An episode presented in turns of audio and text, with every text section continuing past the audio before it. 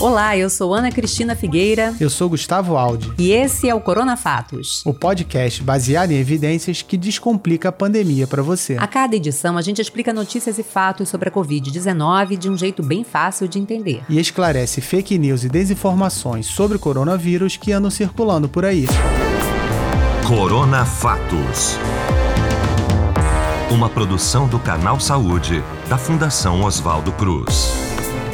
A pandemia ainda não acabou, mas estamos chegando ao fim da temporada do Coronafatos. Neste momento, ainda não é possível saber o que vai acontecer com a Covid-19, mas cientistas já conseguem visualizar, pelo menos, uma possível trégua na fase mais aguda da pandemia. Por isso, nesse episódio, a gente vai fazer uma espécie de resumão com tudo o que você precisa saber em relação ao coronavírus no atual momento. Em breve, o Canal Saúde vai lançar um novo podcast, o Observatório Canal Saúde. Esperamos todo mundo nele. E sempre que precisar, as informações do Coronafatos vão aparecer por lá ou voltaremos com episódios extras quando for necessário. Mas não precisa entrar nesse clima de despedida, porque o programa está só começando. E ainda teremos mais alguns episódios do Corona Fatos por aqui. Hoje vamos falar de como estão as curvas de casos e de mortes e do atual momento da pandemia, reforçar os cuidados necessários e esclarecer as dúvidas sobre os testes disponíveis e o período de isolamento em caso de testes positivos. Além disso, vamos falar sobre a oportunidade para bloquear bloquear o coronavírus,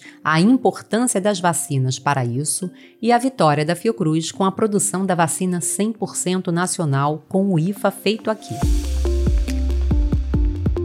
No momento, o Brasil parece ter atingido o pico da enorme onda de contaminações causadas pela variante Ômicron.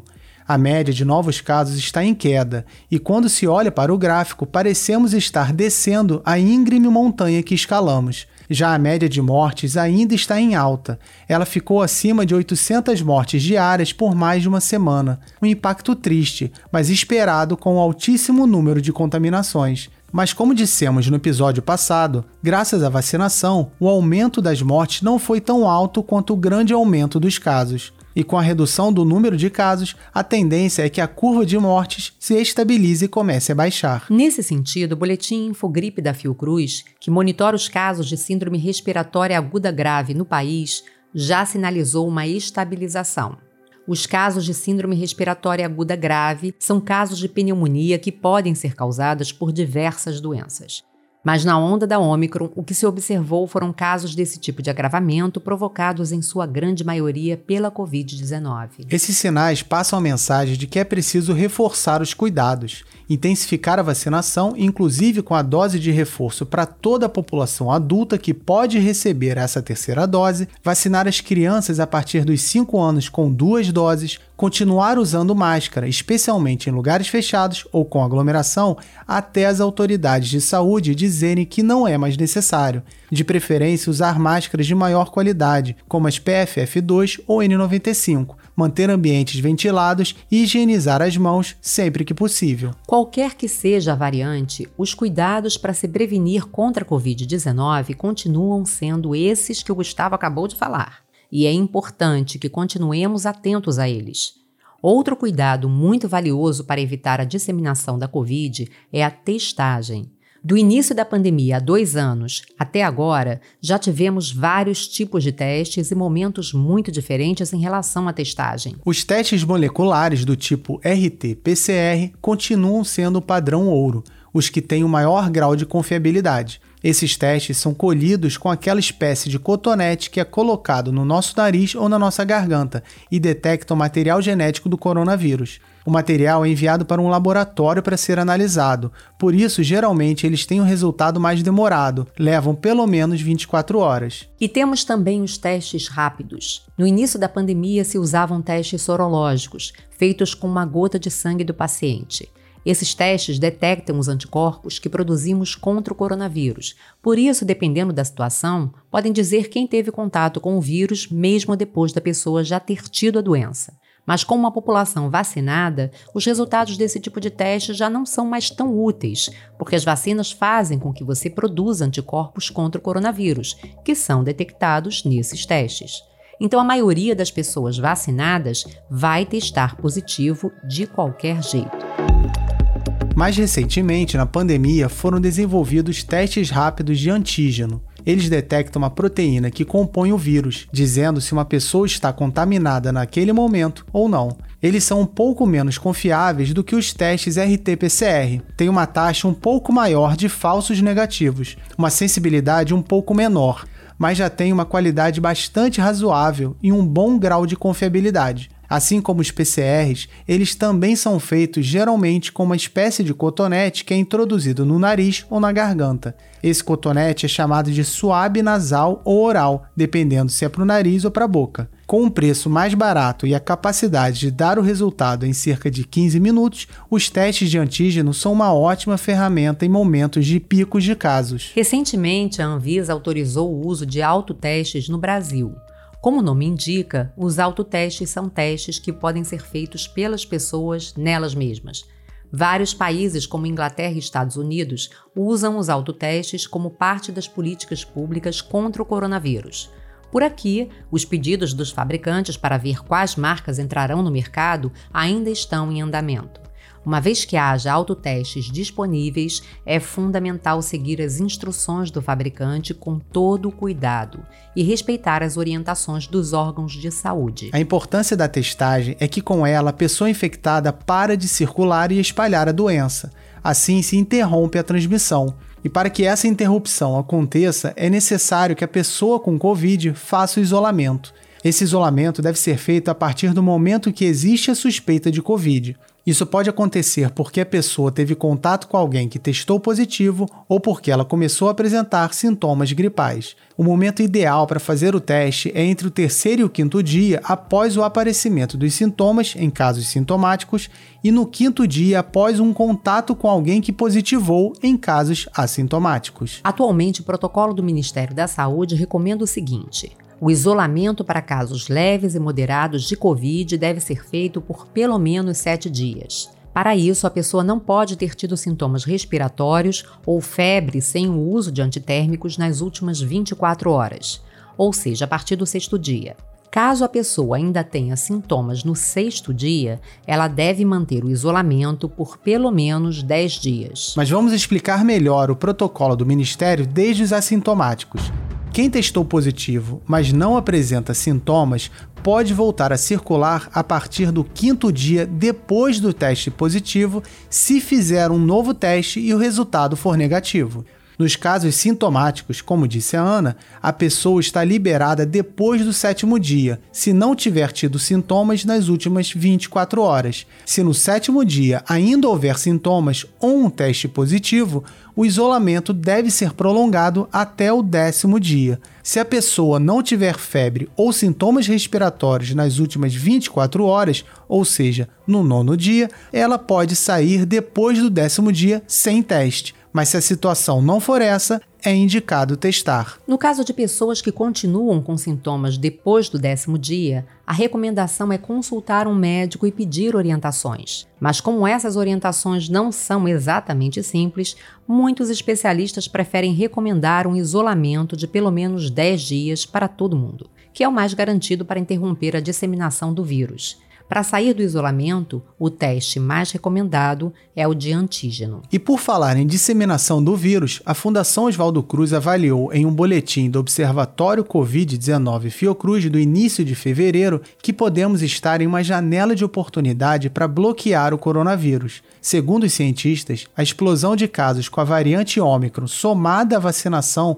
pode ter causado uma legião de pessoas com resposta imune ao SARS-CoV-2 mesmo que ela seja temporária. Por causa da tsunami da Omicron, centenas de milhares de pessoas estarão neste momento ao mesmo tempo. E os pesquisadores da Fiocruz destacam que esse cenário deve ser encarado como uma janela de oportunidade para reforçar a vacinação e as medidas de prevenção e reduzir a circulação do vírus. Assim, será possível reduzir o número de casos, internações e mortes e até bloquear a circulação do coronavírus um cenário semelhante ao que a Organização Mundial da Saúde viu como possibilidade para a Europa depois da onda de casos provocada pela Omicron. Mas como tanto a OMS quanto os pesquisadores da Fiocruz destacaram, isso não significa ainda o fim da pandemia. Essa mudança não significa a eliminação do coronavírus ou da Covid-19. A atenção e as medidas preventivas precisam continuar no foco para que a possível trégua não acabe antes do esperado. Se a janela for bem aproveitada, os pesquisadores acreditam que o Brasil tem condições de controlar a pandemia no primeiro semestre desse ano. E dentro desse quadro, muito se tem discutido a possibilidade da Covid-19 passar da situação de pandemia para de endemia. Ainda não existe um consenso entre os cientistas, mas alguns países, como Espanha e Dinamarca, já discutem ou estão implementando a mudança de tratamento. Mas o que isso quer dizer? Endemia é quando se tem um grande número de casos de uma doença com uma certa previsibilidade. A possível transformação da Covid de pandemia para endemia não é necessariamente uma boa notícia quer dizer que é possível que convivamos com a doença por um longo período, com surtos mais ou menos previsíveis, como acontece com a gripe, que costuma ter um aumento de casos no inverno, ou a dengue, que tem um aumento de casos no verão. Mudar a classificação de pandemia para endemia quer dizer que vai se trabalhar com um número esperado de casos e mortes por ano. Alguns especialistas defendem que ainda não é possível pensar nessa previsibilidade, porque não se sabe que tipo de variante ainda pode surgir. Outros acham que o caminho que o coronavírus está tomando é historicamente semelhante ao de outros vírus respiratórios e por isso seria possível pensar na transformação da Covid-19 em endemia.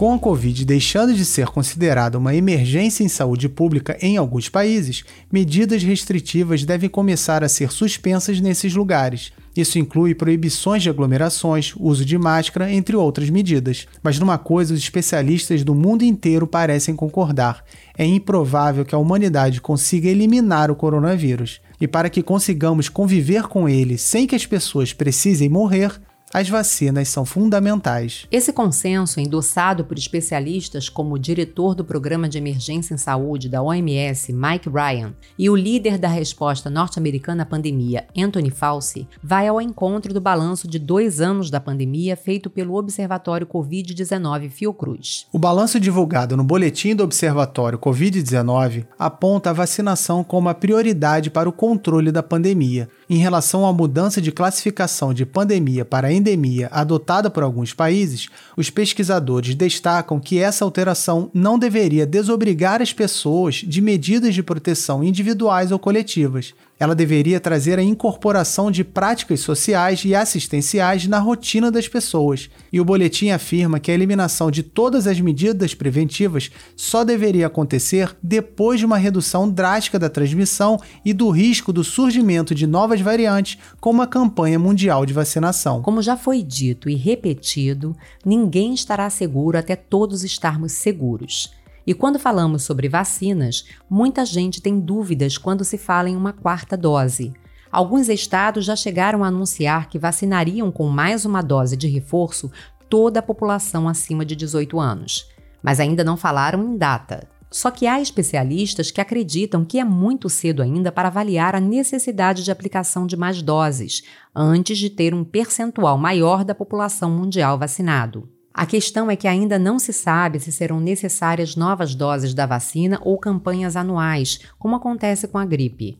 Além disso, novos imunizantes que podem ser mais duradouros ainda estão sendo desenvolvidos. Mas com relação às vacinas já desenvolvidas, testadas e aprovadas, a Fiocruz tem uma importante vitória com a entrega de um imunizante produzido 100% no Brasil. A Anvisa aprovou o registro do ingrediente farmacêutico ativo, o IFA, produzido pela Fiocruz no Brasil no dia 7 de janeiro. A Fiocruz já produziu os primeiros lotes da vacina fabricada totalmente em território nacional e eles devem ser distribuídos pelo Ministério da Saúde agora em fevereiro. A transferência de tecnologia da vacina desenvolvida pela Universidade de Oxford em parceria com a farmacêutica AstraZeneca para a Fiocruz foi realizada em tempo recorde. Isso aconteceu graças à enorme capacidade de técnicos e pesquisadores da Fundação, além da habilidade para fechar um acordo dessa proporção.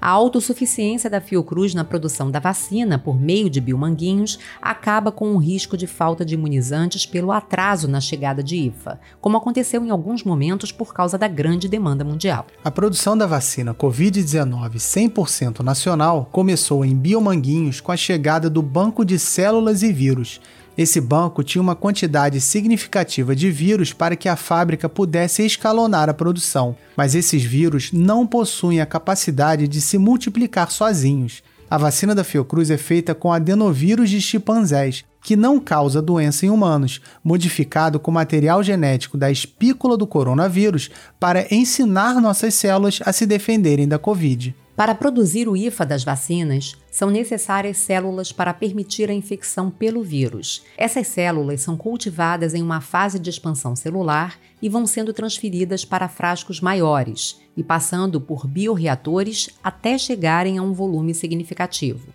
No último bioreator, elas são infectadas com o vírus depois, as células são rompidas para a liberação do vírus e um tratamento é feito para quebrar as moléculas de DNA contaminante. Na sequência, as células rompidas são removidas por filtração e, a partir de uma clarificação, é obtido um produto límpido, sem nenhum vestígio celular. Depois, o produto passa por uma purificação e uma série de processos para remover qualquer partícula contaminante. Depois de todas essas etapas, o IFA é fracionado e congelado em freezers para que as vacinas possam ser produzidas. Todo esse processo que a gente tentou simplificar e contar aqui rapidinho é altamente complexo e envolve tecnologia de ponta. Além dele, são muitas as etapas de controle de qualidade para que se obtenha uma vacina de alta segurança e eficácia. E a conquista dessa autonomia para o Brasil foi uma das muitas vitórias da Fiocruz nessa pandemia como definiu a presidente da Fundação Oswaldo Cruz, Nízia Trindade Lima, em entrevista ao canal Saúde no dia em que a instituição obteve o registro do IFA nacional. Uma vacina para Covid-19 100% nacional, com todas as etapas de produção, desde o insumo farmacêutico ativo, IFA, até a finalização das doses, todo o processo feito em Biomanguinhos, o Instituto de Tecnologia e Imunobiológicos da Fiocruz. Este é um marco nos quase 122 anos de história da nossa instituição e também uma grande conquista para a sociedade brasileira. Esta pandemia tem demonstrado o quanto é importante fortalecermos a nossa capacidade de ciência, de pesquisa, de desenvolvimento tecnológico. Realizar a transferência de tecnologia da vacina licenciada farmacêutica AstraZeneca a partir do esforço de um outro grupo de pesquisa da Universidade de Oxford representa um esforço inédito na história, porque em um ano conseguimos finalizar toda essa transferência de tecnologia. E assim ter para o sistema único de saúde do nosso país e também esperamos para a cooperação internacional. E foi uma conquista fundamental, porque, como vimos, as vacinas são a principal ferramenta para nos levar ao fim da pandemia. E isso é. Corona Fato. E esse foi o Corona Fatos dessa semana. Conheça outros podcasts do canal na seção Canal Saúde Podcast do nosso site. Não deixe de ouvir também o Histórias da Saúde e não perca as novidades que vem por aí, como o Observatório Canal Saúde e os Docs, documentários em áudio do canal. Conheça também o Boletim Ciência, programa do Canal Saúde ao vivo no YouTube, às segundas, quartas e sextas, às três da tarde. Aproveitamos para lembrar que esse foi um dos últimos episódios da temporada mas continue ligado por aqui, que ainda tem mais. Se quiser falar com a gente, você pode mandar e-mail para corona.fatos@fiocruz.br. E não deixem de acompanhar as redes sociais do Canal Saúde. No Twitter, no arroba Canal Saúde. No Instagram, no Facebook e também no YouTube, somos o Canal Saúde Oficial. E antes da gente se despedir, a gente lembra e espera que você não esqueça nunca. Na atual onda da pandemia, é fundamental o uso da máscara sempre bem ajustada ao rosto. Ela faz muita diferença. E se for possível, use uma PFF2 ou N95 quando for para lugares fechados, mesmo que você já tenha tomado todas as doses da vacina. Respeite o distanciamento social, evite aglomerações e, quando for encontrar outras pessoas, dê preferência a espaços ao ar livre. Não esqueça de completar seu esquema vacinal, inclusive com a dose de reforço. Também não esqueça de vacinar os que estão sob a sua responsabilidade e já podem ser imunizados. Vacinar crianças e adolescentes também é muito importante. Lave bem as mãos com frequência ou higienize com álcool em gel quando for necessário. Se tiver sintomas gripais, faça o isolamento por pelo menos 7 dias e teste assim que for possível. Mantenha as medidas de prevenção até que as autoridades de saúde, como a Fiocruz, digam que é possível relaxar. E não esqueça de só compartilhar informações de fontes seguras.